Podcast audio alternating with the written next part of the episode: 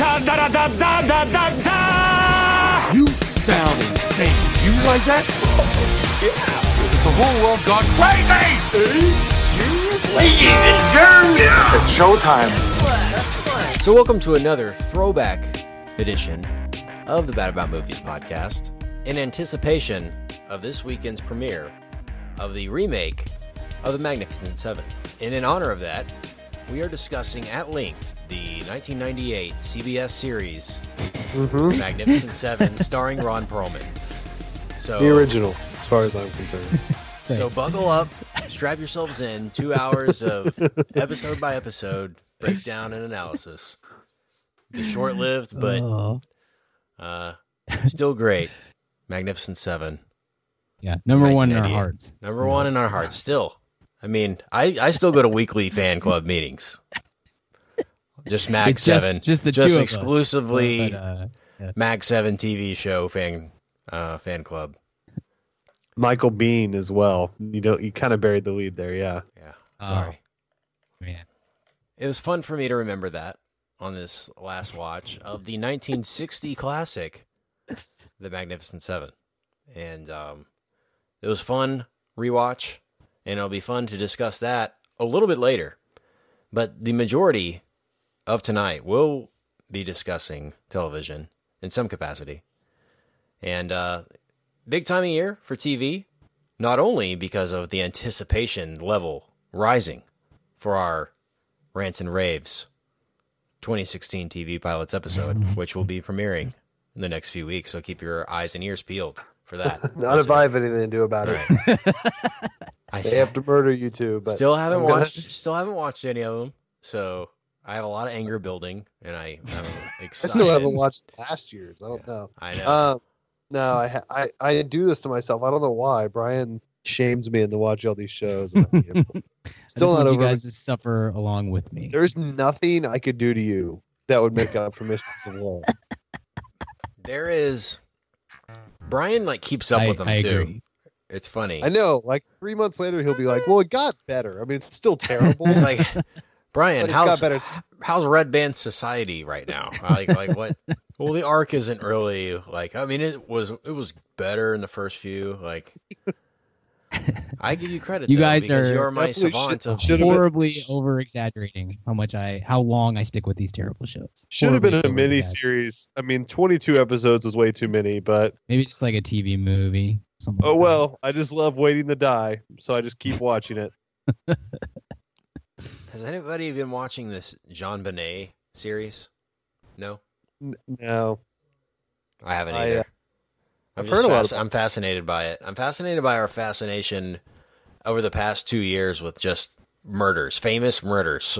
We're just like murder crazy in America right now for some reason. Maybe it. we wait. Yeah. We wait for everything to get like historical enough to where we don't feel the pain of like really thinking about the fact that a child is dead, and then we just all make it pop culture. Yeah, Right. It's like the OJ thing is like it's adorable until you remember um that like someone's head was chopped off. It's a couple people's, Right. yeah. and that's how the Right. JonBenét thing is too. Very gruesome murder. Yeah, Murder. but that Good stuff for do the that. Emmys, though. Pretty funny. I loved how Kimmel. This is a good segue here. do too. Kimmel just kept bringing up the fact that it was about it, like congratulating OJ every time it would win. That was so understated and so funny. Travolta, not a fan of the joke. Not that he understands any joke, but his his reaction pretty great. Just like, no, I, He I would is- not I would not thank OJ Simpson for this. He is a murderer. well, but that, that's that, that, that's the joke, John. Like that's that's what I'm trying. Okay. All right. to be moving on. fair, John Travolta is not a fan of Jerry Kimmel. So Right. Hey, he um this is going to be fun because I have no idea who won any other categories. and I didn't watch the show. So what we're going to do here is Brian, I want you to pull up the list All of right. the winners and we're going to go through of course the, the big categories of the Emmys this year, the primetime Mm-hmm. Emmys. And uh I guess I want to try to guess who won and then we'll reveal who won. And then Richard, you can interject with humorous comments. So, no promise. This will be a first. yeah, interject uh, at your will with uh, humorous comments. All right, Brian, do you have the list of the Emmy Awards and I'm excited for this because I, Now, actually, we're I- doing actually, I do Denver, know Denver local Emmys, right? Just the local Right. Emmys of the Denver area. the public I told you Emmys. Reno, not Denver. We, Oh, we gosh. Yeah. I'm sorry. Reno. Biggest little city in America. Right. It is a big little city. Yeah, you got to give credit for that. Um, all right. So I will say I do know that Courtney B. Vance won because I've heard part of his speech or seen it Okay. on Twitter. So I will get that out in the open. I do know that one. All right. But the rest, Okay. I, I literally have no idea. So go ahead. All right, here we go. Lead actor in a drama: Kyle Chandler, Rami Malek, Bob Odenkirk, Matthew Rhys, adorable he is, uh, Liev Schreiber, and Kevin Spacey. I'm going to go Who with won? Bob Odenkirk, Brian. And you would be wrong. Okay. Rami Malek, Mr. Robot. Oh, okay. time. That makes sense. He's stepping Big up. show. I can't complain about that, although that's Yeah. a pretty stacked category, right? Like Matthew Rhys is incredible. Bob Odenkirk is the GOAT. So Kyle Chandler is one of my favorites of all time. That's a tough category. I wouldn't have Tough thought category. Matthew Rhys would get it because obvious, but uh, Bob Odenkirk's always the underdog. I feel like a lot of people in Hollywood want to see him win, so maybe Yeah. more people would vote for him. Uh, Rami Malek, it's his time. You can't argue that. So, Yeah. congrats to I kind of fear as a Odenkirk P1, I kind of fear that he is going to perpetually get second place on these awards. Like last year he was incredible, but it was Jon Hamm. Okay, cool. Yeah, like but let's give Odenkirk every Emmy for the rest of the decade, okay? Yeah, but Rami Malek, like Mr. Robot was a huge hit, kind of came out of nowhere. We we probably probably need to let him have his time. I- Oh, okay, that's fine. And then next year it's just going to be something else and then something Well, else. maybe in the last year of Better Call Saul, it'll be his. That's like the annoying thing about the Emmys is it's like Mhm. you either win it in the first year, you know, if it's uh, Jane the Virgin or, or that was Golden Globe, but you know what I mean. If it's like some like huge blowout hit, you win in the first year, that or they make you wait until the last year of the show. Sure, sure. That's pretty. That's pretty true. M- in most cases, Right. Um, Unless you're Michael Scott or Amy. Right? Or never win. Uh, what is uh, the next category? Lead actress in a drama: Okay. Claire Danes, Homeland, uh, Viola Davis, Taraji P Henson, Tatiana Maslany, Keri Russell, Robin Wright. I will go with. Um, I will go with Keri Russell. And you would be wrong. Oh, over two, Kento. Tatiana Maslany for Oh, okay. Black, which is kind of cool. She's good, It's too. Probably two years too late. Yeah, that her season one was couple was great. ago. Yeah, I, I think I faded on that show uh, after middle middle of season two. I kind of like was out on it. I Same. kind of got what it was doing, and I was like, okay, this is good, but I've seen enough here. Um, Yeah. And well, that's good that she got recognized though, because yes, pretty cool. maybe people were finally seeing the first season, and so hats off to them. right, right. But she's right. great. Maybe this will lead to other things. Uh, And what's Keri? Russell's Yeah, got to get several in the future, right? Like this has to. I'm glad to see her and Matthew Rhys just finally get recognized, and hopefully that will lead to the last Totally. two seasons of theirs being successful with the critics. Um, but what is the next one? All right, you got uh, actor in a limited series correct already. Uh, I was a little surprised that he beat out Cuba Gooding Jr. there, just because I, I understand uh, Courtney B. Vance is uh, probably much better, but it is that is sort of Cuba's show in a way. So I don't know. I was a little. man, but Snow dogs, bro. yeah, but uh, I mean, That's true. Courtney B. Vance is No, so Courtney's- good in that series. I mean, he's fantastic. unbelievable as Johnny. I mean, his. By the time it ends, it's his show. Cool. I've only seen the first two episodes, so what do I know? Uh, li- lead actress in a limited series: Kirsten Dunst, Felicity Huffman, Audra McDonald for something I'd never heard of, uh, Sarah Paulson, Lili Taylor, Kerry Washington. I'll go with Sarah Paulson. Ding ding ding ding ding. Oh, She was fantastic in OJ Marcia as, as Marcia Clark. I mean, and her date. they're like Marcia identical. Clark. Yeah, they're Yeah. like identical in real life, and they talk the same. Uh, I mean, she personified her so well, and um, just hats off to that whole team on the OJ series just for Mm-hmm. capturing every moment. Like it looked straight out of a Polaroid, you know, the entire show. Other than the fact that David Schwimmer was playing uh, Robert Kardashian, that was that was funny. But I like Kimmel's best joke was Marsh to Marcia Clark 'cause she was actually there as Paulson say like, is it weird to be rooting for OJ this time? that that and when Courtney B. Vance won. That is a great said- joke. When Courtney B. Vance won, he goes, "Oh, that's sweet. You got to think somewhere." Johnnie Cochran is smiling up at us. Yep. yes, fantastic. Okay, lead actor in a comedy: Anthony Anderson, Aziz Ansari, Will Forte, William H Macy. Not a comedy. Stop putting it in a comedy. Thomas Middleditch and Jeffrey Tambor. Wow, stat category. I'm gonna go with Hmm. Louie Anderson, or not. I mean Anthony Anderson, not Louie Anderson. um, I wish Louie Anderson. Spoiler alert. Life with Louie. uh, just buckle up. everyone's just uh, loving life with Louie right now. Just totally ahead of its time. Um, well, you don't even know, Kent. You're in for Yeah. a you're in yeah, for a you're in for a surprise here in a treat minute. later here in a second. Uh, Well, lead that- actor in a comedy went to Jeffrey That- that- Tambor. Oh, okay. Uh, wow, that's cool. That's great. But what a stat category I was gonna say. Um, could have gone Aziz there. Could have gone Thomas Middleditch there as well for me. Sure. Um, as well. yeah. Shameless. It's just a laugh riot. It's just joke after joke after joke, and I love it. Ah, just- Love the comedy writing. These dark comedies, though, I guess a black comedy or whatever you want to call it. It's just it, it it there's no really you can't put it in drama. Why why is it even nominated to begin with? It's not it's not a good show to me. yeah, that's that's step one. It's not a good show. So Um, so I've never maybe we seen. should I've only ever seen previews, like and it's always like him defecating into like a corpse bag. yes. like, whoa, this seems hilarious. it's like the Emmys always have they always have a usually a Showtime show that they are just like, no, this is good. And everyone else says, no, this is garbage. And they just won't let go. They had uh Masters of Don't Sex. talk Master something. yeah, Master they had Don't talk about uh, Homeland like that. yeah, well, that I'm I feel like Homeland is still going to be getting nominated Californication. for Emmy Remember that? in 2033. That's just Yeah. going to keep on trucking. California okay, lead, lead actress in a comedy. Lead actress in a comedy. Uh, Uh-huh. JLD, Ellie Kemper, Tracee Ellis Ross, Laurie Metcalf, Amy Schumer, and Lily Tomlin. I'm gonna go with JLD Boom. for the win. Five, like- five in a row, Kent. Five in a row. She's the like queen. betting on She's the unstoppable. Yeah. Gave an outstanding speech as well. Very emotional. Her dad just died. It was it was a touching moment on the stage. Very good. Wow. Good for her. And uh, she hasn't missed a beat. I think her episode of SNL this past year might have been my favorite. Um, my favorite of the season besides probably Fred Armisen's episode. But I mean, it she she's as relevant now as ever.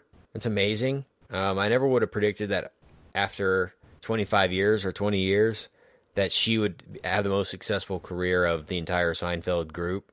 um, I mean, Sure. ar- arguably Jerry because Jerry only does stand up. He he's literally chosen to do nothing. Um, Mhm. on it. B movie, bro. B movie. Yeah, but he's made a conscious decision to be Jerry Seinfeld and not to go Yeah, totally. do and just print money. Yeah, and just print money on the Seinfeld Right. brand. Like his Yeah. the show was his Porsches name, aren't you know? cheap, fam. That's true. They're true. not. I mean, you gotta. How how else are you gonna buy hundred Porsches a year? I mean, but JLD. I mean, even in the stuff she's done since then, that, that old Christine show as well. She was great in that. She She won was for great, that and she won for that. I mean, she she hasn't missed a beat since that. And again, she hosted SNL and um, killed it. So I want to see her do more stuff. Maybe um, do more fun. I I I'm sad to hear about her dad because uh, I like to see her being fun. You know. Mm-hmm. So, uh, but that's great that she won again, and maybe that'll lift her spirits a little bit. And Here, nobody can argue idea. against her though. Nobody can Yeah. argue that she is worse than anyone else in that category. You know that it's just no, no. it's just so hard. I to always I was rooted hard for for Poehler because Leslie Yeah. Knope's one of my favorite characters of all time. But even when, even as a hardcore Leslie Knope fan, uh, when JLD is winning, you're just like, okay, Yeah, well, there's well, just really nothing good. you can do about it. yeah, she's pretty good. Yeah. Here's an idea for for JLD. You said you want to see her do something different. American Treasure, JLD. Yeah, American Treasure JLD. What if uh, we cast her as Wonder Woman's mom and, and get super jacked JLD? Would that would that interest you? Just throwing Well, it I out. could see her as a character named Martha. So yeah. Oh wow, I could not. I could not. I could not see her jacked. But What would Kent do if JLD signed up for? What would be more Justice upsetting? League. Yeah, Eddie Vedder or JLD signs up for Justice League, and they're getting super yoked. What would you? Eddie Vedder was one- already super yoked. Eddie Vedder like lifts weights before he goes right, on stage. like it's like that weird, like veiny DC universe. yoke. right. I could see Oh. Eddie Vedder and Zack Snyder being like super hmm. super pals, like in some weird universe for some super reason. friends. Vedder, Snyder, the super friends.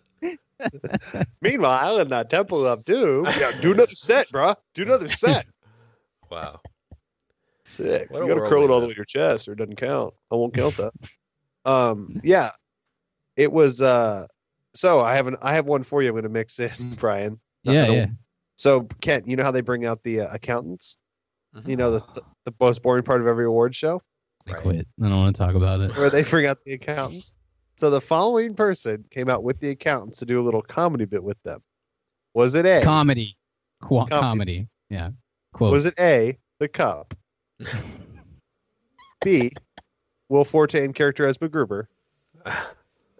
C, J. Daniel Atlas? Or D, Leslie Jones? I'm gonna go with the cup, Richard. Oh, you're so so close. You you overthought it. Ah! Yeah, it was it was Leslie Jones, Ah! and it was hilarious. Was it? She screamed. she yelled at them. they were. Here's what's funny: is they were talking about doing their jobs and and counting the votes, and then she came out and yelled. I bet it's just so funny to is it just flashes back to the control room and all the audio guys are like, "All right, nobody panic. Everyone prepared. We prepared for this." you know, and they're all freaking as if it's, she's gonna blow the equipment. Speakers and TVs Yeah. across the country is blowing out. Um, again, Leslie, Uh, we've oh. said, and this is a public service uh, announcement. Just stop, stop yelling, so we can understand what you're trying to say. Um, Just I try, mean, maybe, maybe try a joke. I don't know. no, yeah, I mean, once yelling isn't your only Actually, bit, then I'll be. She had I'll the on joke of, um, if you're gonna protect something like the votes, you should protect my Twitter account, which is a funny, funny joke. But uh, you know, like maybe don't scream it. Same three guys. It's just like, just try. I I'm willing to go on the limb that you're really funny. Just different. yeah. Screaming it Okay. automatically makes it funnier, though, Richard. Yeah. It does. It makes a bad joke funny if you scream it. I mean, Well- that's that's comedy. When you go to comedy school, that's the first thing they teach you. You better pot down the audio, Kent, because I got some jokes coming here. Gilbert Gottfried has made a career on that now. Um, all right, what's the next He category? did tell the aristocrats like three minutes after 9-11, which Right. is Yeah, he he was. Yeah, he's been a ju- a jewel ever since. Uh, all right, go ahead, Brian. Supporting actor in a comedy series. the Okay. aforementioned Louie Anderson, Andre he, Braugher. He was nominated. Wow. Yeah. for basket. For for basket. Oh, He okay. Yeah, yeah. Zach Galifianakis' Yeah. mom. Yeah. Keegan Michael Key, Key, excuse me, Ty Burrell, Tituss Burgess, Tony Hale, and Matt Walsh. Tony Hale.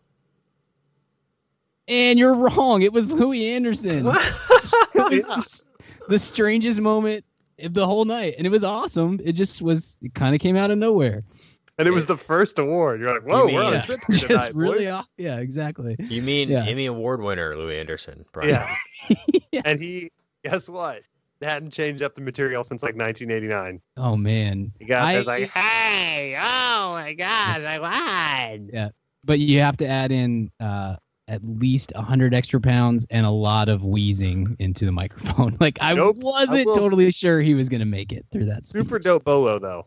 yeah yeah it was a cool i mean it was a solid speech it was and it was cool to see like the crowd was really excited for him which was cool Yeah. but it, it kind of came out of nowhere i think okay Well, that is supporting crazy. actor Who, who else was nominated Yeah. there? Sorry. uh no you're good uh andre braugher brooklyn Yeah. nine-nine I titus thought maybe- uh, I thought Burrell, maybe, tituss burgess uh, Hale and Keegan Michael Key would Keegan-Michael win Key. because of the last Last season one. of of Key and Peele. But Sure. um so good to see the nomination though for that. Yeah. Yeah. All right, go ahead, and move on. Supporting actor in a drama series: Jonathan Banks, Peter Dinklage, Ben Mendelsohn, Kit Harington, Michael Kelly, and Jon Voight. I'm gonna go Peter Dinklage. And you would be wrong. Wow. But I think you are in the majority of people who were surprised because Ben Mendelsohn of Bloodline came Hmm. away with it, and he didn't even show up to accept the award. I think he's filming Star Wars. So, you know, Wow. Yeah. Interesting. Wow. Uh, I haven't seen that show still. That's a Netflix show, correct? right. I've watched a couple eps. It's it's okay. It's interesting. It, it maybe takes a while to kind of dig into it. Is it very serious? Yes, it is very serious. Very serious. It takes itself very seriously as well. Okay. So with that, Well, uh, supporting actor in a limited series or movie: Okay. Jesse Plemons, Bokeem Woodbine, Hugh Laurie, Sterling K. Brown, David Schwimmer, and John Travolta. Um, Schwimmer. And you would be wrong, Sterling K. Brown. Wow. I would have gone Schwimmer or Jesse Plemons for Fargo. Yeah, That would have been my my vote.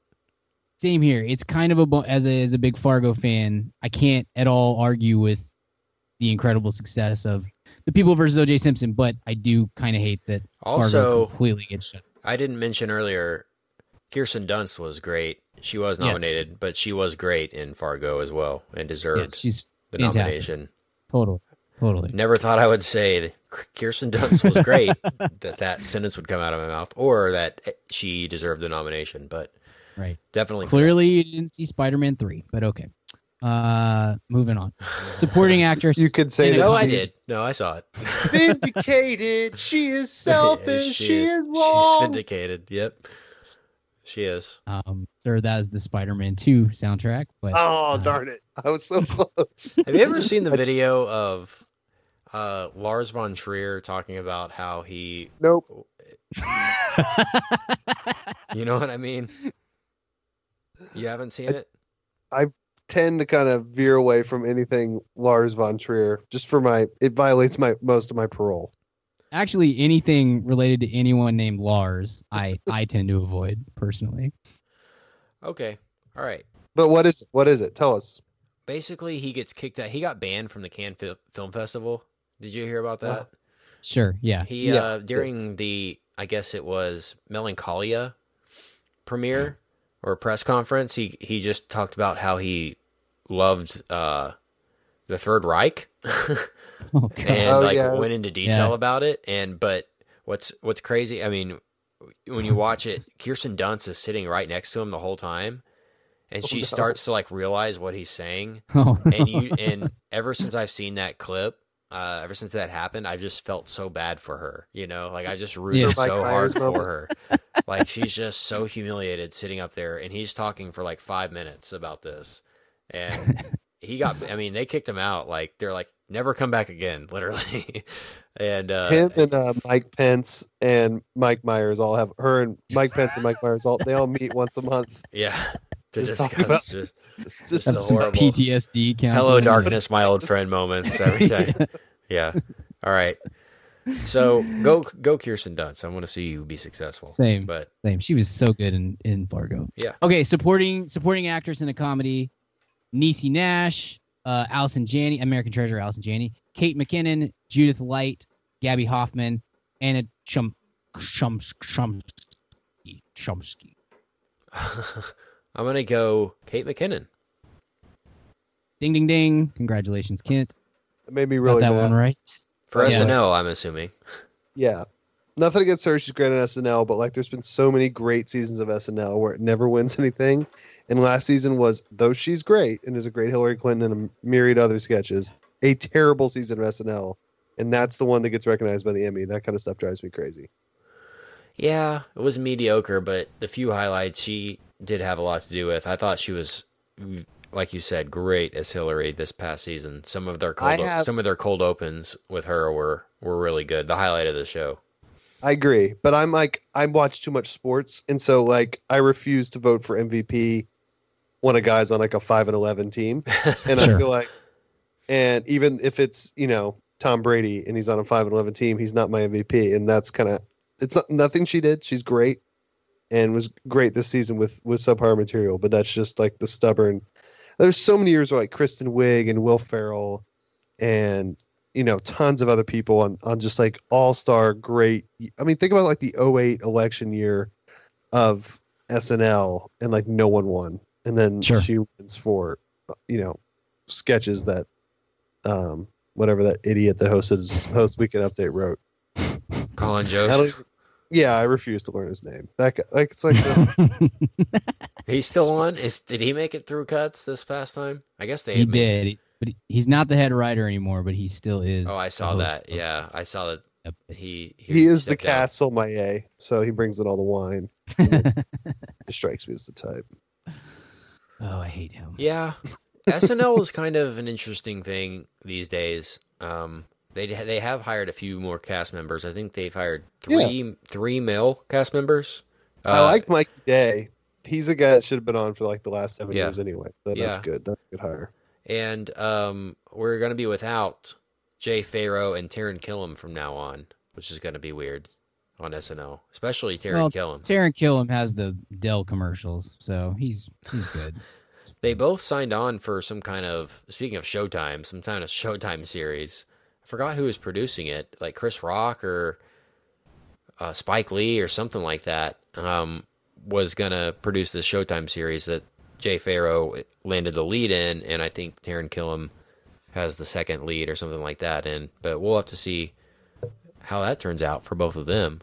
Uh, but it's good to see they're getting work. But it's gonna be weird to see SNL without them not a lot of strong male leadership on the show. I guess Kenan is like Cyril still the main man uh, over there. Just never quit. Never quit. never quit. All right, uh, what's the next category, Brian? Supporting actress in a drama series: Maura Tierney, Maggie Smith, Lena Headey, Emilia Clarke, Maisie Williams, and Constance Zimmer. Maisie Williams. Wrong, Maggie Smith again. The chicken lady. Has she? which I kind of love. I love that she. I Downton Abbey is awful. I don't get Downton Abbey in the in the slightest, but I I do kind of love that we keep giving her awards and she keeps just not coming to the award ceremony. It makes So- I don't know what it is, but it makes me so happy. She's just like, I could not be more. I could not be bothered to come to this. No way. So Kent, to start the show, since you didn't get to see it, Jimmy Kimmel did a bit about how we have to stop giving Maggie Smith Emmys because she doesn't show up. And um, this long thing about how she's treating the Emmys like the People's Choice Awards and blah, blah, blah, blah. Mhm. So then when she won, the two uh, presenters were like, uh, we happily accept this award. She's not, couldn't make it tonight, uh, but we happily accept it. And Kimmel just comes busting out and saying like, nope, nope. And he takes the trophy and he's like, if you want it, come get it. It'll be in Lost and Found. oh my gosh, that's hilarious. Was strong. like he had the whole thing planned out because like he knew she would win. It was it was a great award show moment. Kimmel, by the way, we should say on the whole killed it. I thought. Eh, I would say was I would almost say plus. Yeah, That- he was very good. He did a Yeah. very good job with it. Yeah. He, he didn't overstay his welcome in No. any bit and that's that i think is a huge part of it is just knowing when to shut up and when to get off stage Yeah. and i think i thought he did that extremely well in addition to just being you know generally funny and and just mean spirited enough Yes, he has the Martin Short gift and the Steve Martin gift where he can be really mean and like everyone just laughs and no one cares because he I don't know. There's some charm about him. Some people can't pull off the mean. He pulls it off and like the person he's making fun of laughs, and that's a mm-hmm. gift for a comedian. It's a great award show trait, and I think, Yeah. especially since he's an ABC guy, I think within two years he's hosting the Oscars.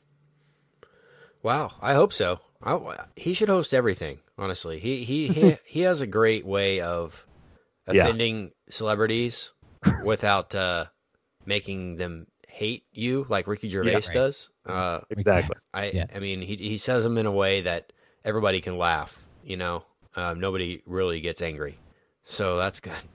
Um, but I heard the party he threw after the Emmys was epic too. really, Yeah, he had like every chef from around the country there. he's I a big always love foodie. his Oscars after show that he does too. Yeah. That's good too. He should host the Oscars um, every year and just think walk across think- the street and do his after show. that, would be, that would be greatness. That would be such a, a Yeah. win for ABC too if they could pull that off annually.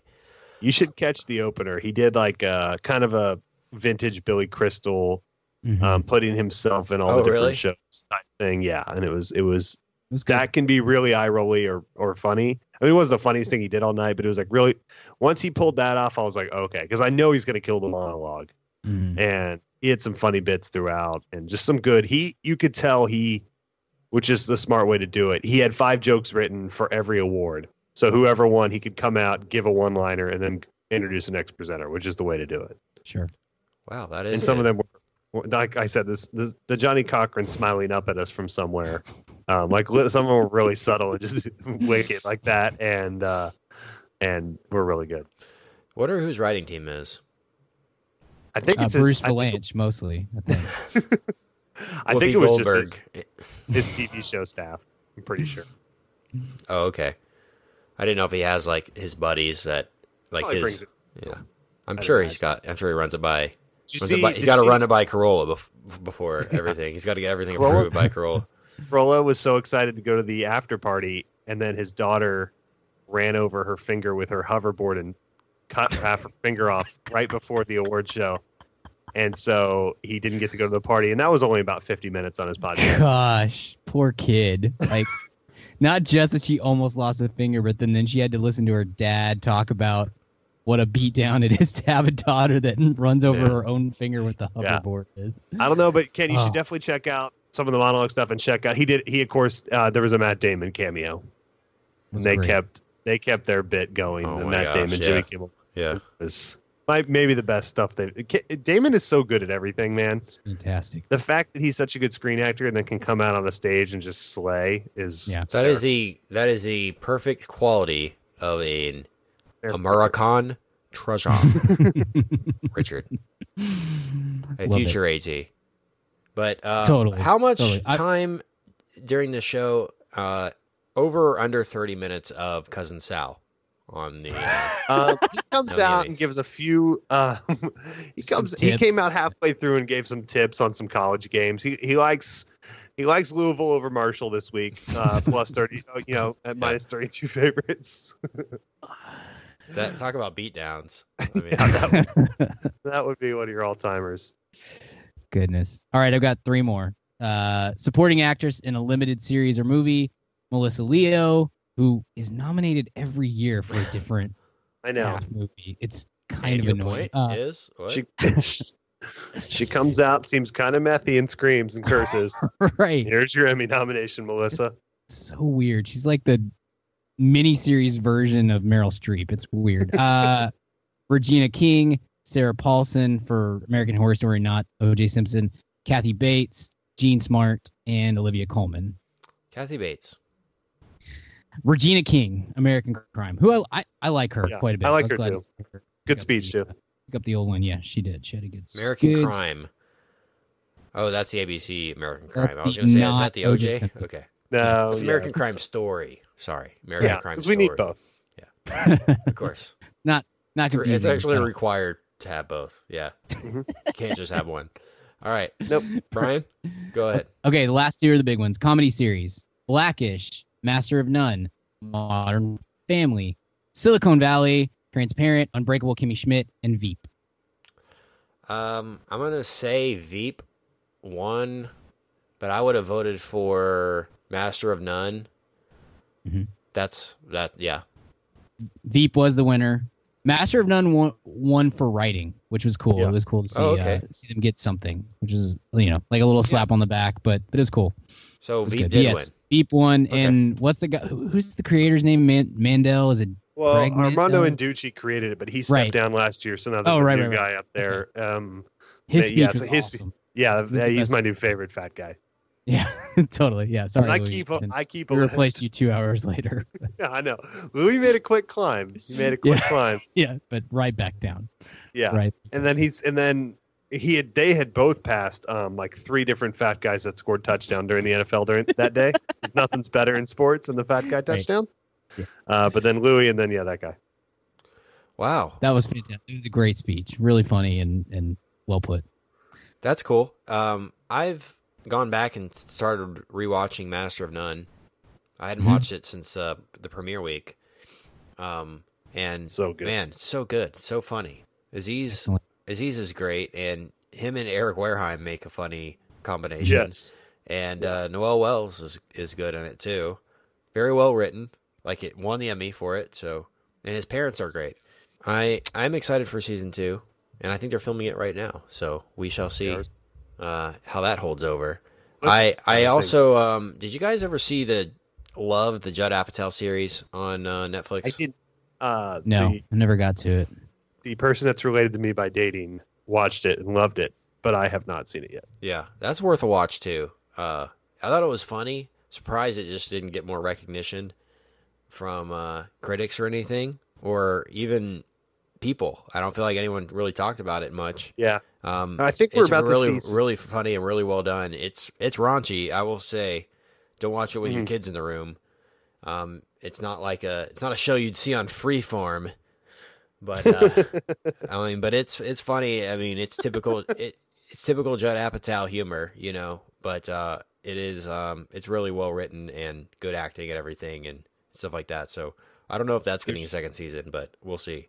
Speaking of There's Netflix so- comedies, There's so much great Netflix shows now, especially, and then Yeah. just kind of streaming shows together, Amazon, Hulu. I think we're about to start getting to where really great stuff comes out that you like, and then you're just going to be really frustrated in that no one else saw it or like it doesn't get the recognition. Like when House of Cards came out, it was like an event, but now Netflix has a big show every month. yeah, So like it's hard for something to really get the traction something like that was more and more. And I think if Love had come out two years earlier, it's a sweeps the. Oh, are you watching Love? Oh my Yeah. god! Oh, so I watched it in two days. yeah. But now it's like, yeah, it was good. It, then I watched It would have done really well on HBO. I think. I don't Yeah. think on Netflix it just got the exposure that it deserved um, for being a Judd Apatow show. Um, but it's good. I mean, like you said, Richard, I I what we did Stranger Things. I think uh, last month, uh, an episode, and ever since then I've just been all on Netflix original series. Like I'm just like, man, I'm just I'm kind of obsessed with what they have to offer because it's they have so so much variety in what they're putting out. That Especially in like uh, in Yeah. the film department, like ridiculous. We're doing Magnificent Seven tonight. Ridiculous Six. I mean, just lots of great. Yep. More Sandler. We, if we can get a new Sandler one every two months, three months, I mean that's like the rate they're trying to go. It's so nuts. Um, all right, that's crazy. Keep getting them checks at them. What's uh, All right, the last drama. category? Yeah, drama. Best drama: The Americans, Better Call Saul, Downton Abbey, Game of Thrones, Homeland, House of Cards, and Mr. Robot. I'm gonna go with Game of Thrones. Correct, sir. Yeah. If for no other reason than the creator got to get up and thank Amanda, his wife, Amanda Peet, again. It's really his name. wife? Full name. Yes, Amanda yeah, Peet. Benioff. I want to thank Amanda Peet for being a great wife. He, like multiple times. Just wanted First to and last name. By the way, I'm, I'm married to Amanda Peet. Yeah. I would do. yeah. Dude, oh, no totally. I don't blame him. Yeah. I would do that as well. But I thought it was awesome, kind of. Like we haven't mentioned Amanda Peet in a long time. it used to There be a is a- hallmark of this show way back It when. was. That was like the early the cup. What was the Yeah. bit? Was it that I was really into Amanda Peet? It I was think so. something. Yeah. Yeah. I, I think it used to be Yeah. Back in the vault. If you go I into our Disney uh, vault I think the episode. episode is Moonrise Kingdom, if I believe so correctly. Really? So go back and right. check for the Amanda Peet uh, rants and raves uh, in that episode. Dude, if you're right, If I, I'm right, I, I I'm trying to jog my memory, but that sounds right. Uh, around that time, I knew it was a comedy movie that we talked about her. So we'll see. Interesting. Okay. Yeah. If I I'm forgot that that was a big d- part of our show back Yeah. when we had 12 listeners. That- That's Yeah. Don't listen to the episode. w- just listen for the Amanda Peet references. yeah, yeah. I wanted to make my it was when I wanted to make my remake of Pete and Pete Orphan Black style, where it's just two Amanda Peet's. It's Peter One's Travers age- and Amanda Peet, actually. and they're. Right, have you heard of Peter Travers' podcast? Uh, He has- he has- to- he has I don't movie listen to movie podcasts now. and anyone Yeah. that would is is obviously idiotic. I, I don't I understand it either. But uh, I No. saw he has a movie podcast, and um, the episodes with- Powerful movie. the Every- episodes are, would you guess, long or short, Brian? I'm gonna go under five minutes. Okay. Yeah, they literally they are. They're like ten minute episodes for Yeah. each movie. well, uh, everybody wants some. Is it's pretty much a sequel, kind of, not really, to Dazed Confused. And that's my Dazed review Confused of uh, everybody wants uh, wants. and then just three minutes of ads. yeah. Uh, Thanks, Audible. No, I think there was a place and time for Peter Travers, and that place and time has Yeah. passed him by. Clearly, Oh, Oh, man, 100%. you're lucky this is a PG show, Kent, because I had a good one right there. we can put an explicit uh, mark on this just for this uh, joke if Uh, you so choose. No. One of these days. One of these days. If All we- right. If we can raise, if we can raise five thousand dollars, I will do a fully R-rated episode. Five thousand dollars. Five thousand dollars, and I'll Oh. give it to charity, Uh, and I will do a uh, fully. It'll be like a, it'll be like an over cursor, like when you watch Hard Knocks, and you're like, "Why is this offensive coordinator f bombing to his kids?" And you're like, it'll be like that. And Brian will just Over immediately get fired. It'll be good. but the money goes to charity, so it's like kind of a catch it's, twenty. worth, it's worth it. We'll all Yeah. lose our jobs and our families because of it, but it'll be worth it. Well, I guess Yeah. I guess you don't like food for orphans, Kent. I guess you don't. Wow. What a night already. All right. Well, it's good to talk TV. Um, good to kind of reset on all this. Uh, so, what was the big winner of the night? What would you, what would you say dominated the night as far as Gary, uh, Gary Russell. shows? oh, Really? gosh, man. Not in the awards category, but Just in other in the- categories. And, Yeah, or or I look guess you could say Matthew Matthew Rhys may have won as well. right? Yeah. Yeah. I think we declare Matthew Rhys the winner for for all time. I'm glad we're all finally coming around on Keri uh, Russell being gorgeous and Yeah. like really good at acting because nobody can ever forget Felicity. You know, everyone She's just great in automatically sees Felicity. I know, but But she's she great cut her in hair, guys. but but everyone, she's just so attached to that. I guess that it's Sure. hard for her to break away and do other what things. seems dumber in 2016 that a show basically got canceled because a girl cut her hair short, or that Howard Dean was no longer a nominee because he went woo?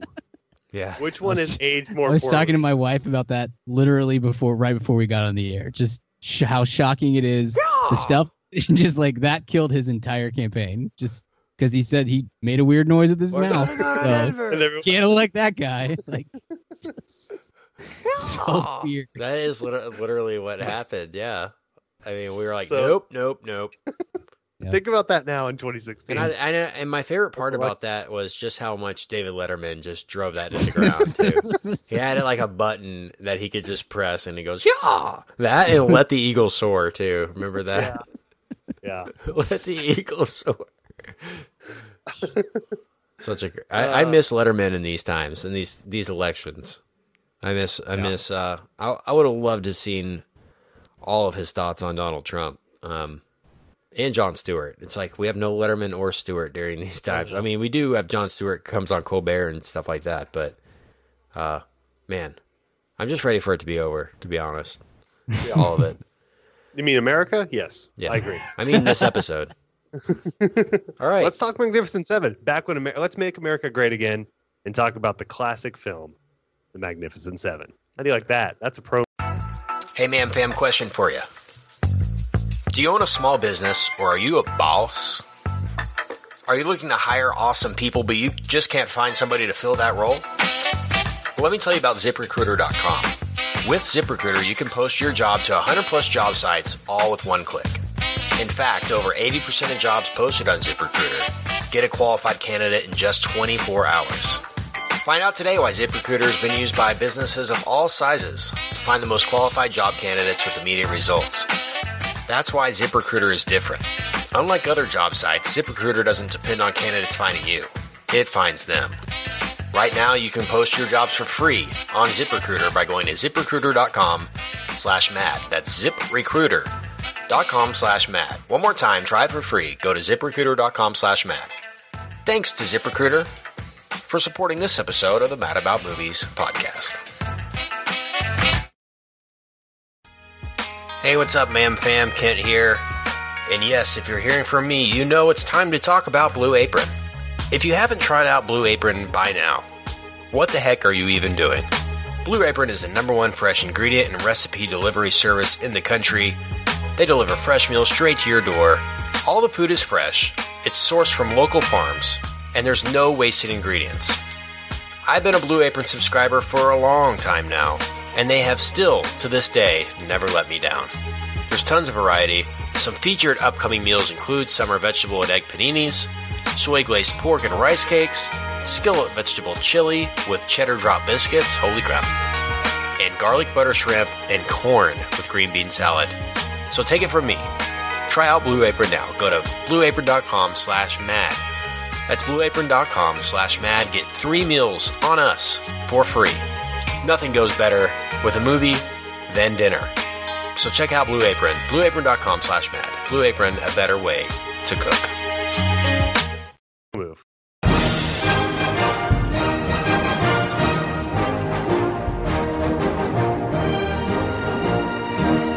Okay, so of course we meet to talk about this in because of the fact that it uh, comes out this weekend, the remake, reboot of The Magnificent Seven, and it stars Denzel Washington and Chris Pratt and uh, Ethan Hawke, I believe, as well.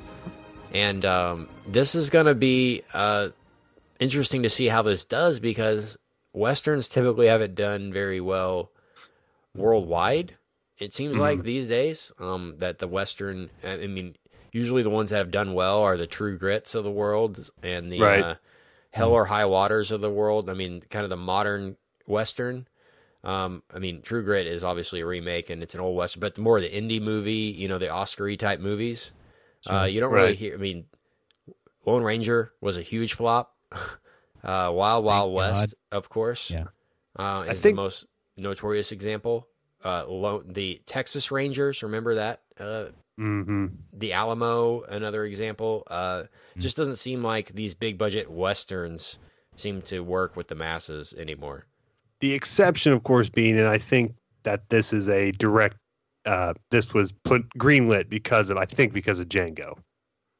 Right. Maybe, I think. yeah. I mean that that's kind of the exception of, you know, and it's Tarantino, so it's that's kind of a whole different indie genre. movie though. Like I no, say, total.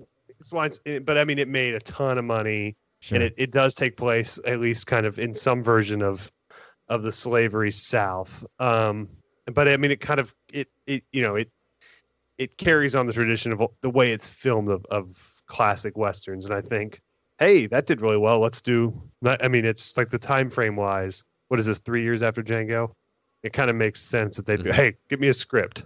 Mhm. Let's make the Magnificent Seven again. Yeah. Where does this fall for you guys in terms of that window we like to talk about on the show? Often with these reboot uh, remakes, is does this fall into the category of something that deserves a reboot, or is this kind of in the holy grail territory of something that should never be touched? For example, uh, we're coming off a month where Ben Hur was one of the biggest flops of all time, and we were all under the uh, assumption or under the opinion of Ben Hur as kind of an untouchable classic. You shouldn't really remake it, and uh, I think our point was proven when it made no money. Uh, on the other coin, something like uh, RoboCop a few years ago.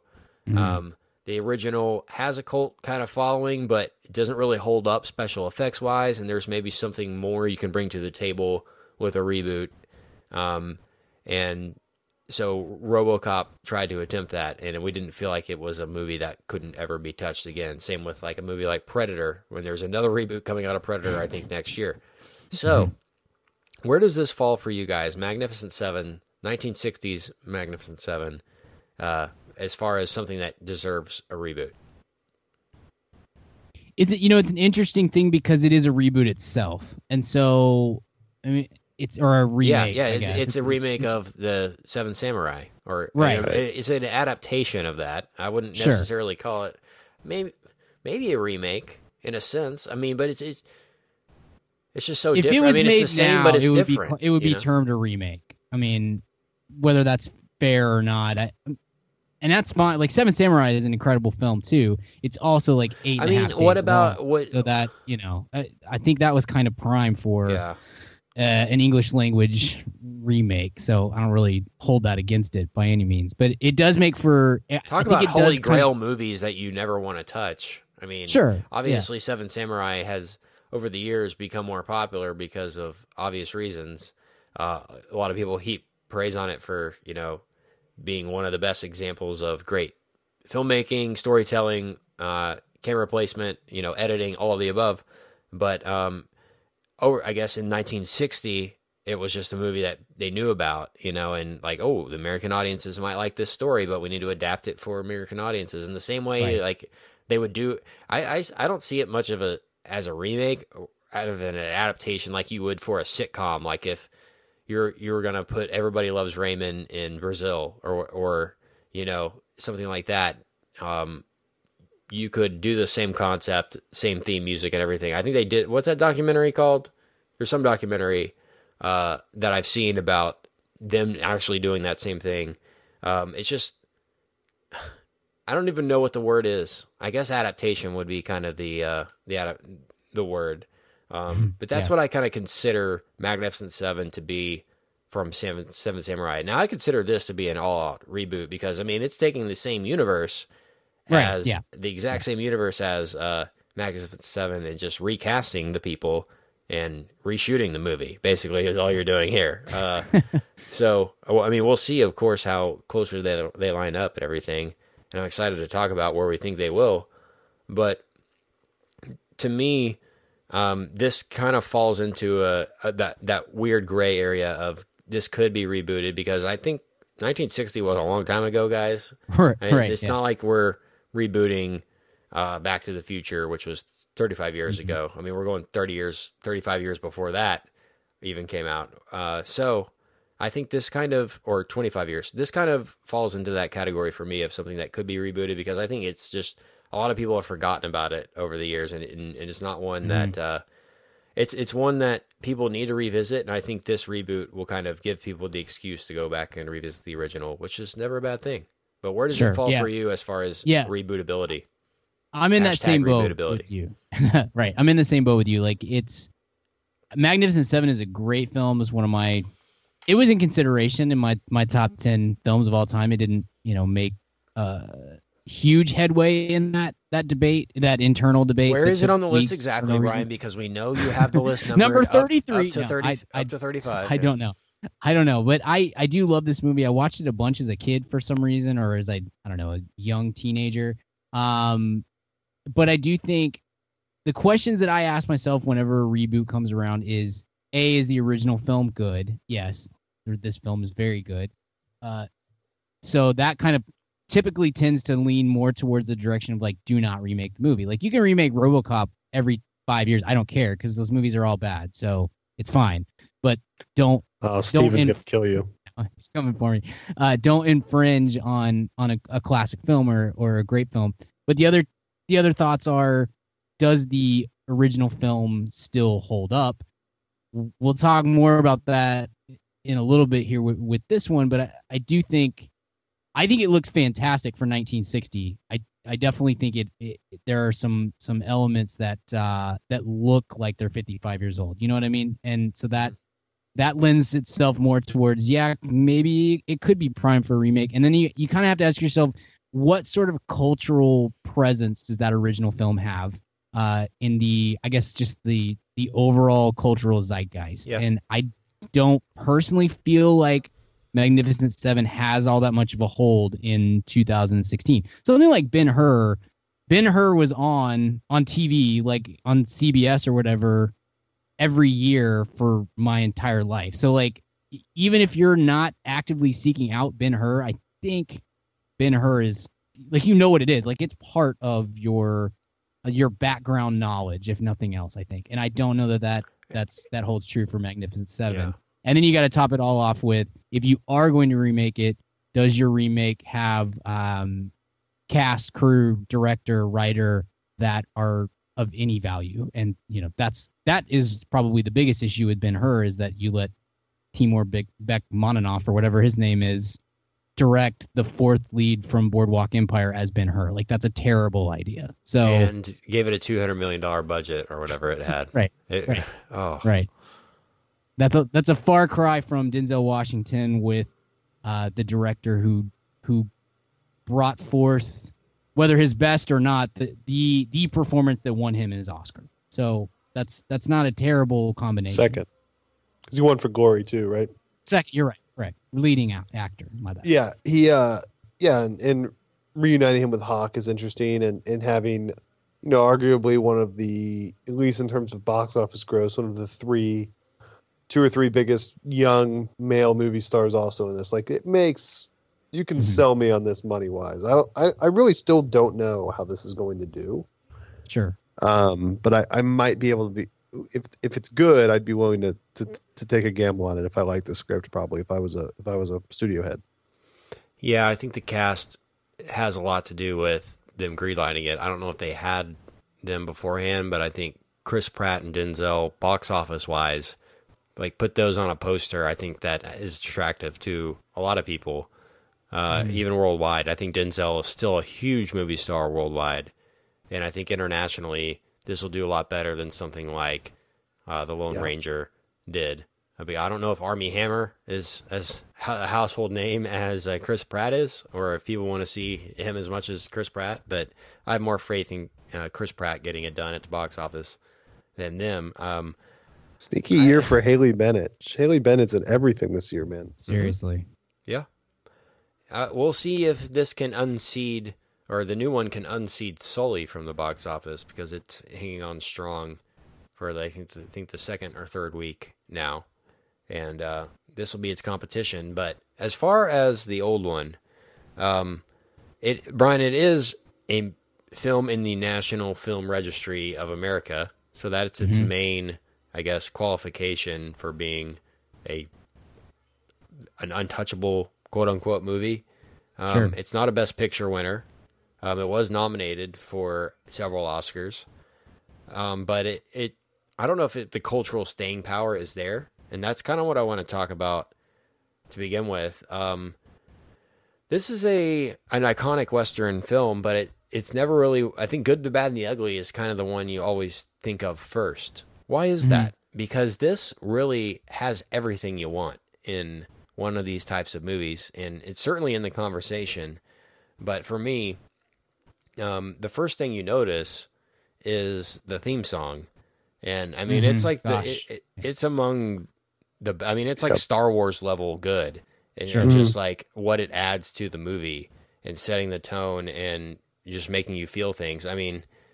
I, I, we'll talk about it later and how it's used, but I mean that's the first thing you notice, and it just puts you right into that right into that place, and you forget how good it what it is until you hear it again. You know, like every time you watch this movie, you're like, man, that's so good. You know, Totally. um, yeah.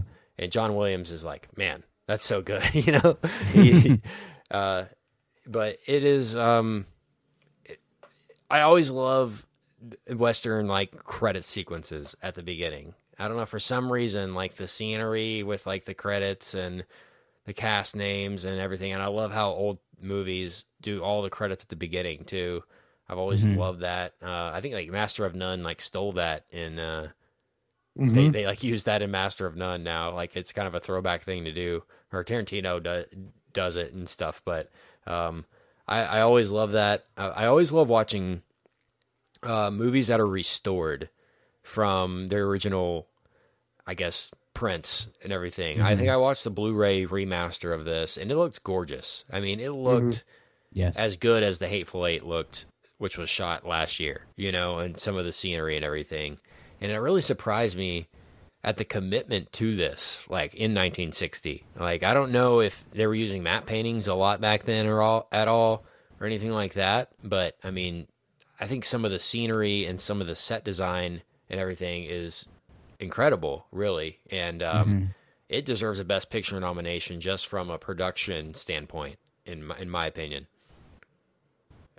Yeah, absolutely. It looks fantastic, and it it's still that's the thing that I cinematography too, just how Yeah. it's shot too.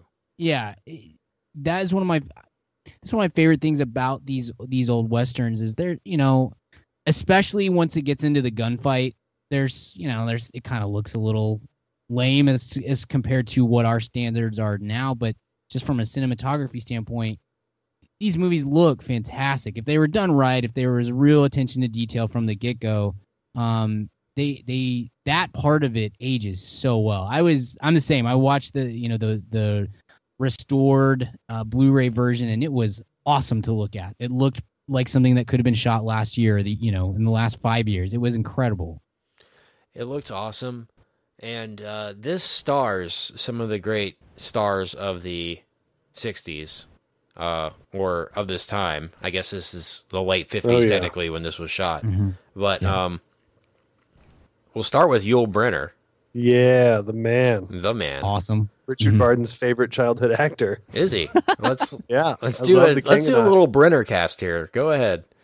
I always loved The King and I when I was a little kid. We had it on VHS for reasons I don't know, and so always was Team Yul. I didn't know. I didn't really. He's Mongolian, I think, uh, ethnically, and it's you know, I think he was born in in Moscow or something, right, or somewhere. Um, he's he's from the Far East. Yeah, Far Eastern Republic, and a bunch of other words that I would not even begin yeah, to try to countries say. that don't exist anymore, essentially. Yeah. Uh, yeah, but I think, yeah, whatever. Um, but I had never seen anyone that like looked like him before when I was a kid. I was just fascinated. But between the Ten Commandments, King and I, and this, which were all around kind of when I was a kid, uh, not they they weren't new. That'd be a fun bombshell if I dropped. I am seventy seven years old. podcast. just tell anyone. No, but those were all around, and I just loved. I just was so fascinated by Yul Brynner uh, as his accent and his look. Always liked the cool shaved head. Loved Kareem Abdul-Jabbar as a kid. Sorry, Brian.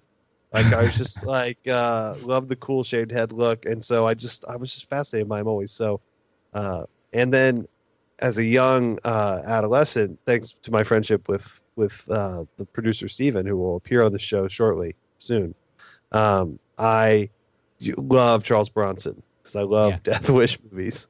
Steven and I used to used to tape uh, Death Wish movies on CW, and we would watch them together after work, and because we're cool, and there, we had to you know we had to fight the girls off somehow, and uh, so Bronson Brynner, I'm in. It's all I need. And there's so Robert Vaughn's in this. Like it's such a it's such a killer cast. Yeah, you're you're glossing over Steve McQueen. He's probably the coolest No, I know. human of all I time. we No, we haven't got to Get him yet. same- They're also speaking of reboots, Great remakes. director. Yeah. They're rebooting for HBO or putting on TV the Yul Brynner classic Westworld, uh, Yes. which will be premiering with Anthony Hopkins here pretty soon, and that could be interesting. I'm excited Could about be- that one. It could be awesome. So we'll see.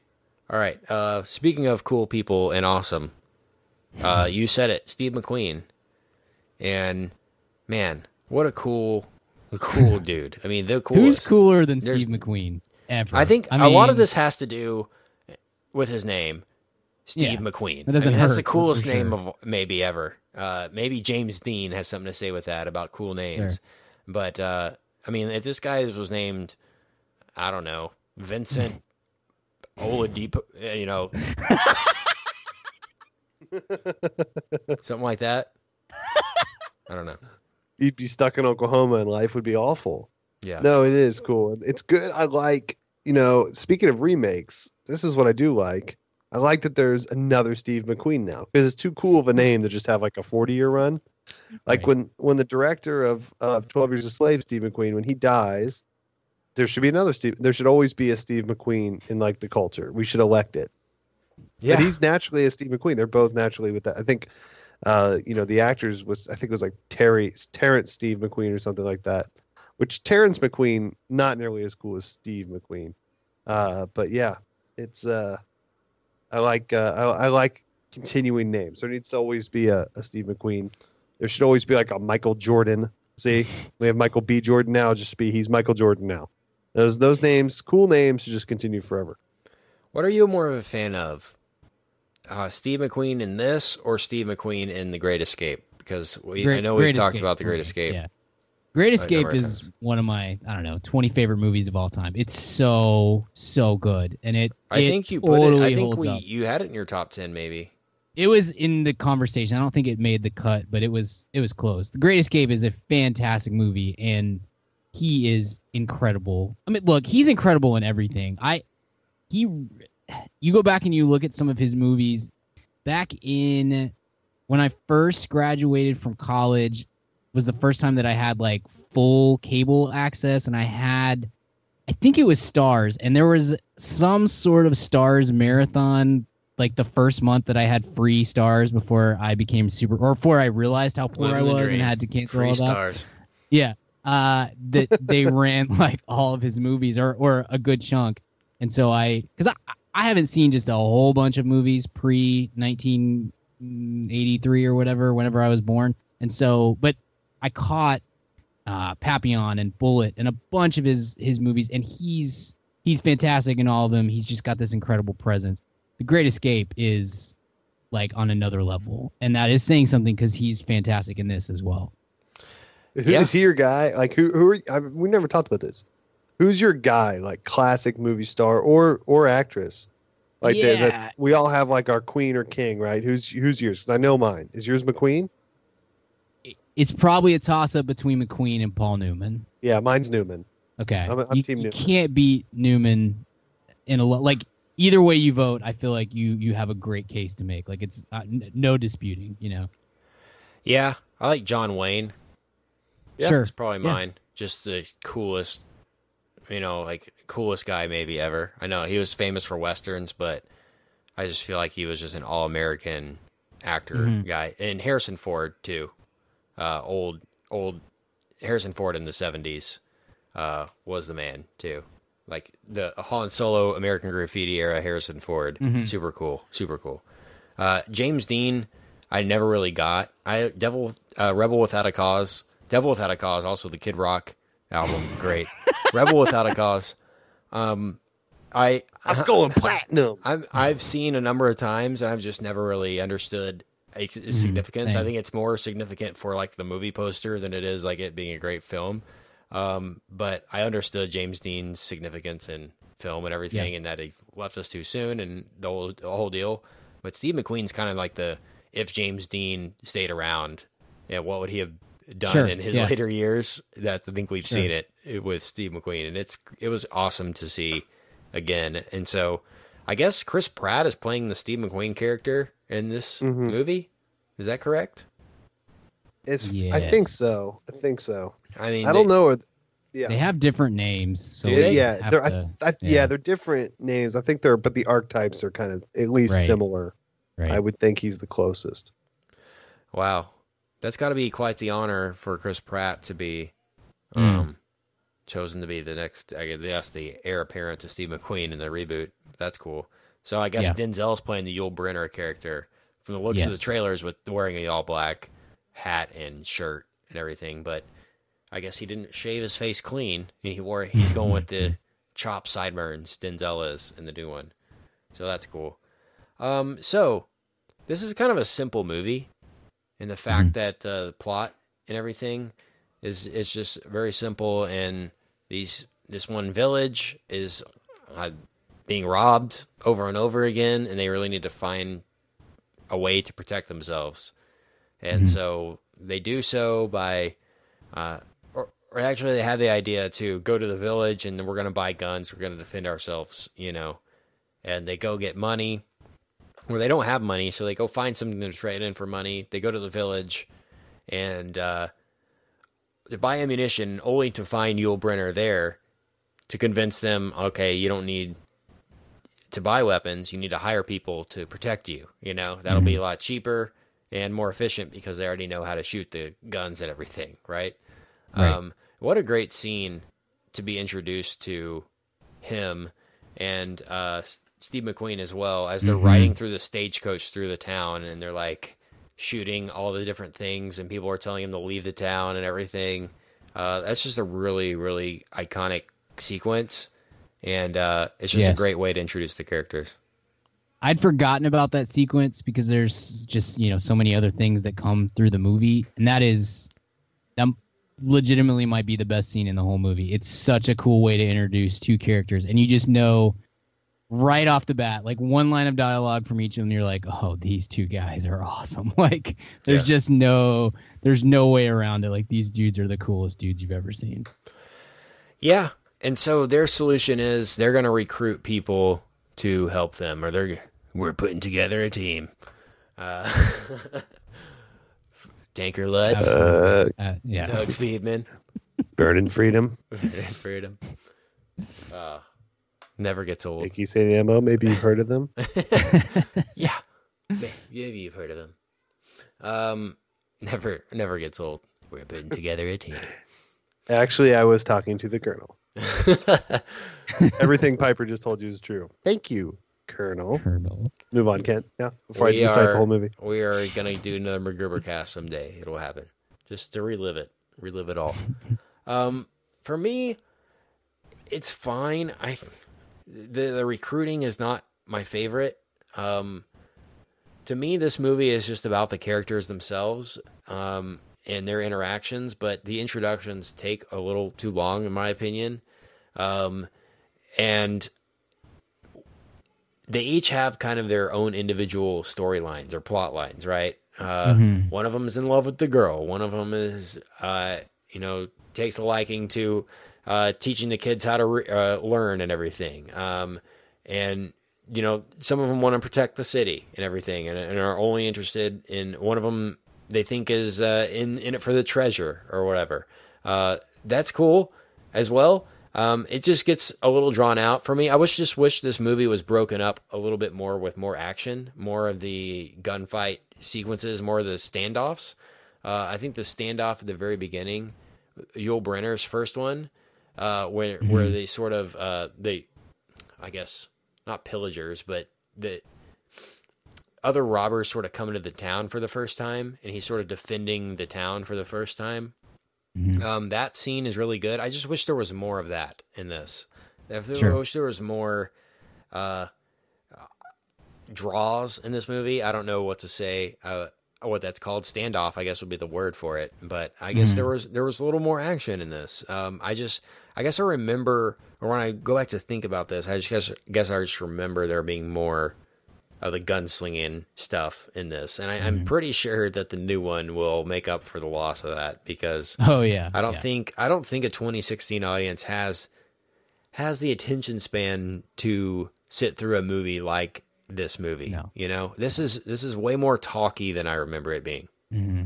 Yeah, you definitely can't do that in 2016 with a big studio budget. Like Hell or High Water did that. We just talked about that a couple weeks ago. There's really not But it It's it, it broke it up, man. It broke Yeah, it up sure, with those bank robberies. scenes, but yeah, but it's pretty, it's short and, and pretty sweet. And in between it, you just have a lot of dialogue and a lot of brothers looking out over an empty field. You know, stuff like that. You can do that on a ten million dollar budget. You can't on 150 these days. Yeah. This movie, speaking of the music, did a great job uh, in making boring scenes seem great. In the fact that, okay, we're just going to show horses literally just walking for five minutes with the theme song playing behind it. And it makes it awesome. it's, I can just watch this for two hours. Uh, just play this music and just show scenery of horses, and we're good. Hello, hello, Oscars. gosh. You know, Yeah. it, it- I mean, it really, it really looks great. But I mean, the set design too, like the actual town itself. I don't know if that was a town that was already there or what, but I just feel like, in my mind, looking back, I feel like this era of movie making was all about the. Okay, we're going to be on the back lot. Okay, we already have a western set, kind of a thing. Uh, and the fact that it all looked kind of cheap in of the time of the uh, in the 60s or in the in the 50s. This felt like it was in the time period of the west of the old west. I mean, they really committed to the authenticity of this movie and I think that lends itself to long-term um, shelf life with with people more so than Absolutely. some of those earlier westerns. I think that's that's more why they were that a movie like this will be in the film registry as opposed to a lot of those other westerns that uh, John Wayne was in and things like that. It's a, it's a lot easier to pinpoint this for being great, I guess, because it, it Sure. stood out from a lot of those movies for its production and everything. And it, for the most part, it holds up. I mean, effects wise, I mean, some of the guns stuff is lame. Like some of the sound effects are s- super lame on the guns, like the layering of the gun. Gun like it sounds like there's lasers at one point in this. Like they're running, they're running out of different gun noises, so they're just Right. throwing stuff against the wall. It seems like in some of these shootouts when there's like 20 guns going off at once. Um, that's that's cool, but I think for the most part, um, it holds up. There's some some overacting from some of this, like some people get shot, they do the classic fall to the knees and fall fall down uh, thing when they get shot, like hold their chest, you know, kind of the classic like you would see on a Broadway play. It's like I've been shot, kind of thing, you know. and uh, that that I guess it's to be expected with this kind of movie, but Mm-hmm. it's just more noticeable uh, the further and further away we are from Yes. when it came out. Uh, the, the difference in acting styles between the generations is it's jarring sometimes, but you gotta appreciate it for the most Yeah, part. you get that right off the bat when uh when they ride into the town the first time around and they they shoot the guy that runs at him yes, and he dies and it's pretty okay. There's no blood involved. And then the the Yeah. woman runs out and she's like, "No, my husband," you know that Yeah. sort of thing. You're like, Yeah. "Oh no, this is super old." And then you you know you move on and it's fine, but it's very jarring right off the bat. We're like, "Oh, whoa, I forgot that's what movies were like back then." I guess this movie could have kind of a, I don't know, Pocahontas level kind of uh, satire to it, you know, kind of about protecting people and their inhabitant and their places and not disturbing civilizations and all that, you know. Um, there's, I think there's more to it than just uh, we're trying to protect you for some robbers. Like there's a lot trying to be said with this plot and everything. Um, but I think for the most part, it's memorable for the way it's shot, the music, and Yul Brynner and Steve McQueen together on the screen. I mean, that's really. That's all you need to say. Sure. Um, but I think it has it has a lot more to it than that, and uh, that was noticeable as well for me this last time around.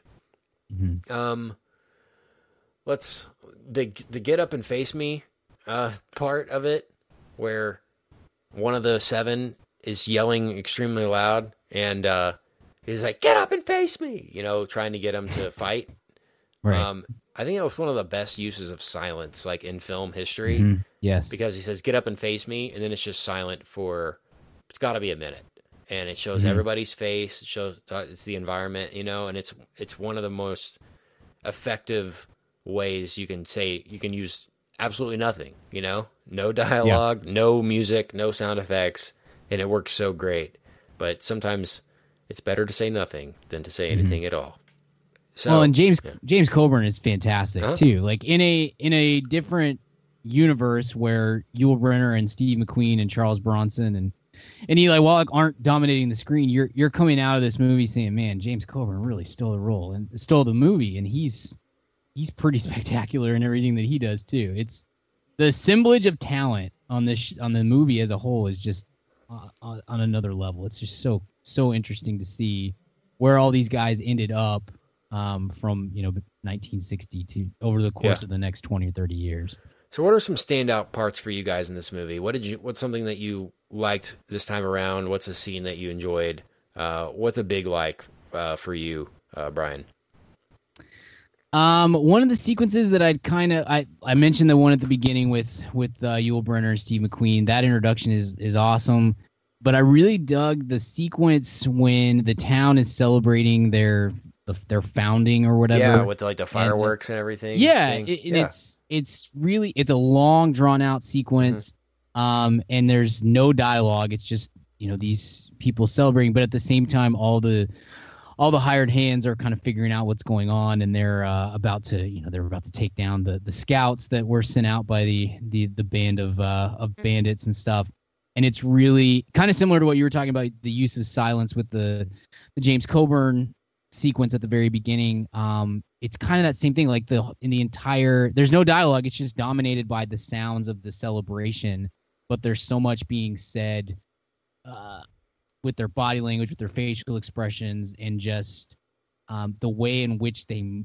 especially Yul Brynner which he moves kind of lets you know what's happening and what the situation is and what what their plan is and how they're going to act and all that sort of thing and that's a really cool that's a that's a toward the sort of sequence that I I don't think you can do in 2016 at all. Nope. And I I love that stuff. I thought that was really cool. yeah.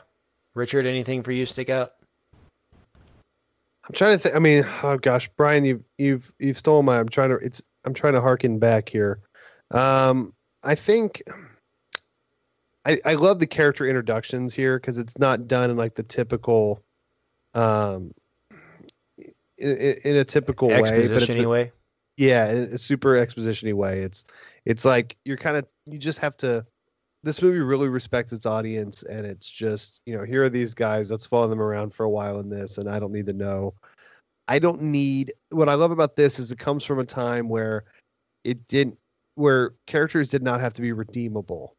Mhm, They could just exist totally. and the the kind of the the the I'm trying to think of the right word here. The way it allows them to be authentic makes them much more likable than it would be if they were redeemable. Mhm.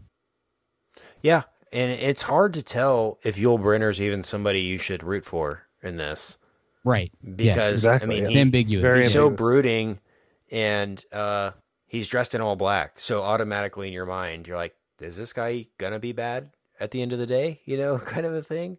And I think Mhm. that's kind of on purpose to put that there, and that's Mhm. great. That's kind of what we what we want is kind of be sketched out about this. I think that's kind of what Tarantino flipped on his head with with the Hateful Eight, and the fact that it's like let's just make everybody just horrible and put them in a room together. you know, totally. and that was that movie. I mean, that that's really what he was playing off of was had these characters interacting. And but what if he just made them ten times worse of people, and then put them in a room and literally put them like lock them in the room place like with with a blizzard. You know, that was uh that's what he did. But it was great. Um, this for me, it hold it holds up on a lot of levels, and I think uh, I I think this this reboot will actually do it a favor in the fact that it'll make a lot more people respect uh, the uh, the original. Um, Sure. you know, flop Yeah. or not. You know, if it's a flop, they'll be like, "Man, the original was way better." You know, and if this is successful, a lot more people will go check it out and realize uh, where it came from and why it deserves to be rebooted in the 1st place. So I have faith in the the people that are behind it, but I just don't have faith that the masses will attach themselves to it. Like I, I feel like the new Magnificent Seven will be like a, I don't know, seventy one percent kind of a movie, and I just don't know if the worldwide audience will care enough. But uh, I mean, this is an A. Uh, this is an A movie for me. Um, at the end of the day, it's uh, it's a movie that is so rewatchable. You know, I mean, immensely rewatch like as much as Star Wars rewatchable. Uh, it's it's it's very good, and uh, you notice more stuff uh, every single time you watch it, and full. It's fun to talk about, full of Easter eggs, and it's uh it's a great one. Love it. Love Magnificent Seven. Do you guys have a grade for this one? Yeah, for me it's an A as well. Um, maybe even an A plus. It's it's bordering on a masterpiece. The the score is fantastic. All the actors are great. John Sturges is a great director.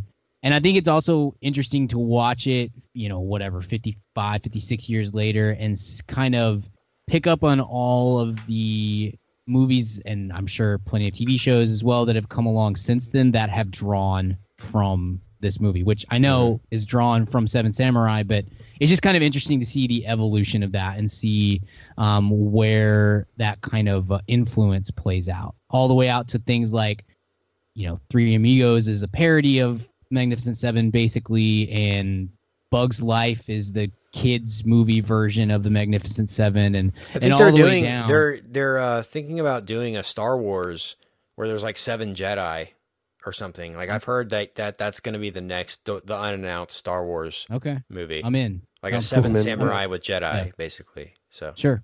It's just it's I think that's part of what makes this such a great movie is the yeah, I'm sure it was great in 1960 but but even now being able to look at what a huge impact and influence it has had on the industry is is really cool too.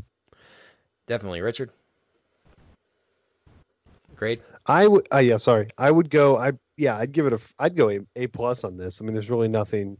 Mhm. I can't. You know, it's. I, it could be that it's just so canon that I, it's hard for me to watch critically. But it's a great film, and it, it holds up. Holds up really well. It does, and it's good to talk about this one. This might be the oldest movie we've talked about on the show, to be honest. I think so, yeah. I think you're probably right.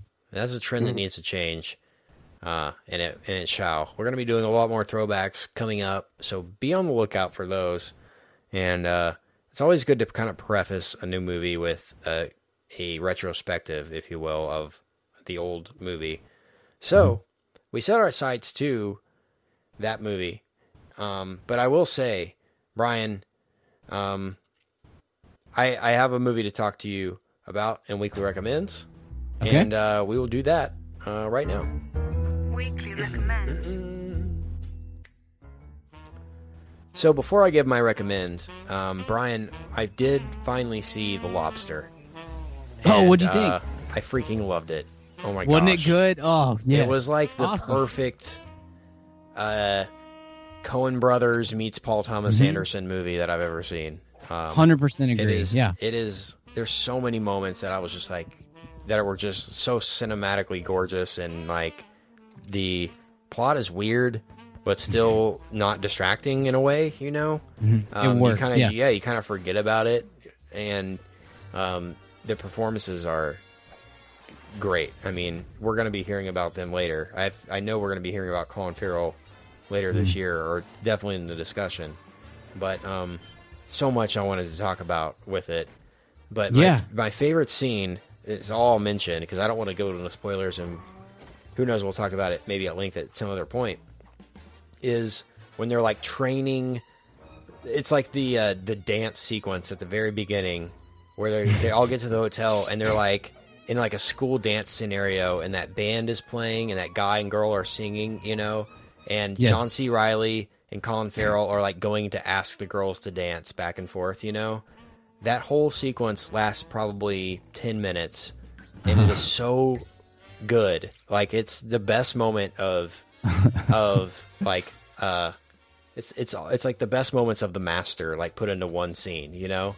And Yeah. and uh it's just the environment they set is so good. The mood they set is so good, and you're like, man, wh- why are they having a dance? And then at the end of the scene, they turn all the lights on, and it's like the middle of the day, and that was just like an eleven o'clock class or whatever at this. So, and it's just like, Yeah. what is going on? You know, like you think it's like this big gala that they're at, you know, kind of a thing, or and but it ends up being like in the morning. It, it's just so j- jarring, kind of how Yeah. the universe they set, and you never know what to expect. And oh my gosh, I was just like that.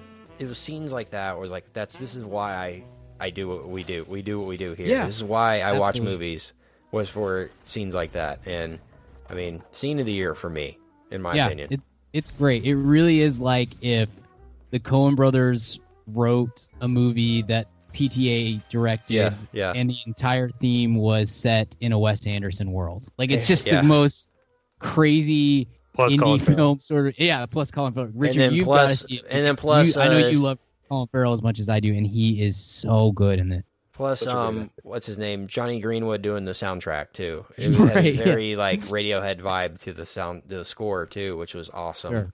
So, I mean, I loved it. It's in the Good. top five Glad for me. it. It's in the top Yeah. five for me of the year. So we'll see. I, Awesome. I, I did see that. So that's kind of a side recommend for me is the Lobster.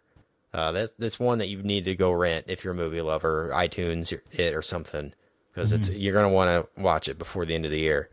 Um, so my recommend is uh, it's a documentary. Um, this is on Hulu. Uh, Hulu is a service that's similar to Netflix, if you don't know. Um, but it is Ron Howard's Beatles doc called Eight Days a Week, and Oh, it, it premiered last week on Hulu.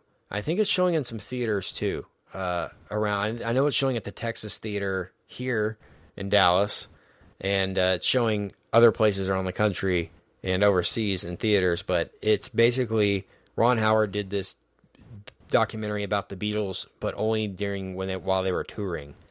So it's just all about the kind of Beatlemania in America and around the world, and it kind of goes chronologically throughout their history. But I mean, it's worth it.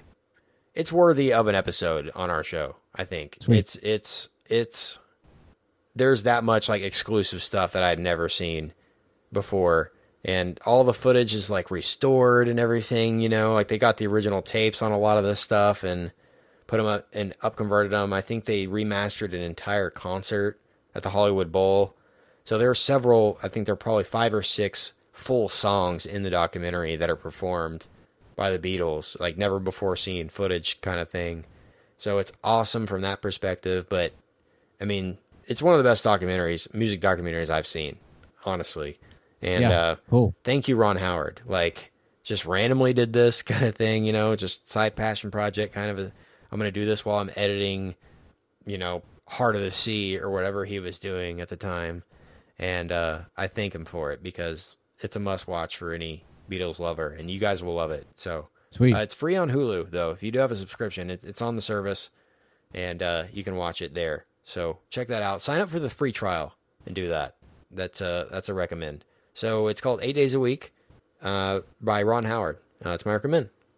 Brian, I'm going to recommend another podcast, which uh, I don't do regularly, but I don't feel like we're uh, competing the with Peter with Travers podcast. the Peter Travers podcast. It's 10 minutes long, and it is fantastic. Uh, great insight. you everything you need to know. on Every movie you've ever wanted to, And- to know about. And people uh, criticize us for not going in depth enough. No, go. go yeah, ahead. spoiler alert. He loves every movie. Every movie is great. um, okay. Uh, it's the WTF podcast with Marc Maron. Uh, this is a actually a Richard recommend to me. He had Ron Perlman on last week, or And they just talked like Magnificent that. Seven for two and a half hours, Yeah. just reminisced about the good old times. bunch of jerks.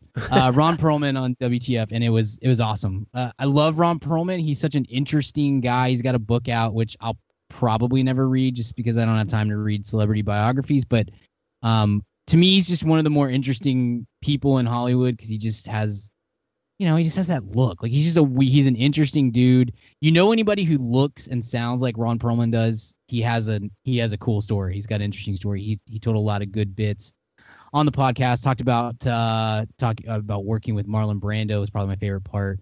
Um, but it's it's definitely worth listen. Obviously, with Marc Maron, you have to fight through um, quite a bit of Marc Maroning in addition to eight million f bombs. So you know, take that into consideration before you listen if you're sensitive to such things. But it's a really good interview, and, and he got to some cool places with with Perlman, and and uh, was a great guest. So check that out if you're so inclined. Awesome, Richard. Yeah, I'm going to recommend the only thing I've been watching lately. I've gone through a huge kick on this. This is a weird one, and it probably should uh, require recommend. But the only thing I've uh, I've uh, been watching lately is Jeopardy. New season started on Monday. Every night, fire off an episode. Been great. Nat Alex Trebek, no doubt. Yeah, absolutely, absolutely. Oh, extra work. Yeah, he's didn't he go out like in his underwear on April Fools or something like that? Like literally in uh in like uh Yeah. whitey tidies or something like that. That is North American treasure all the way. That's that's what we like to call hashtag sense of humor about oneself uh, on the show. Awesome. Jeopardy is great. Have you seen Sports Jeopardy, Richard, with Dan Patrick? I have on on, on, On as you know, I I only watch Crackle. So Yeah. yeah. um,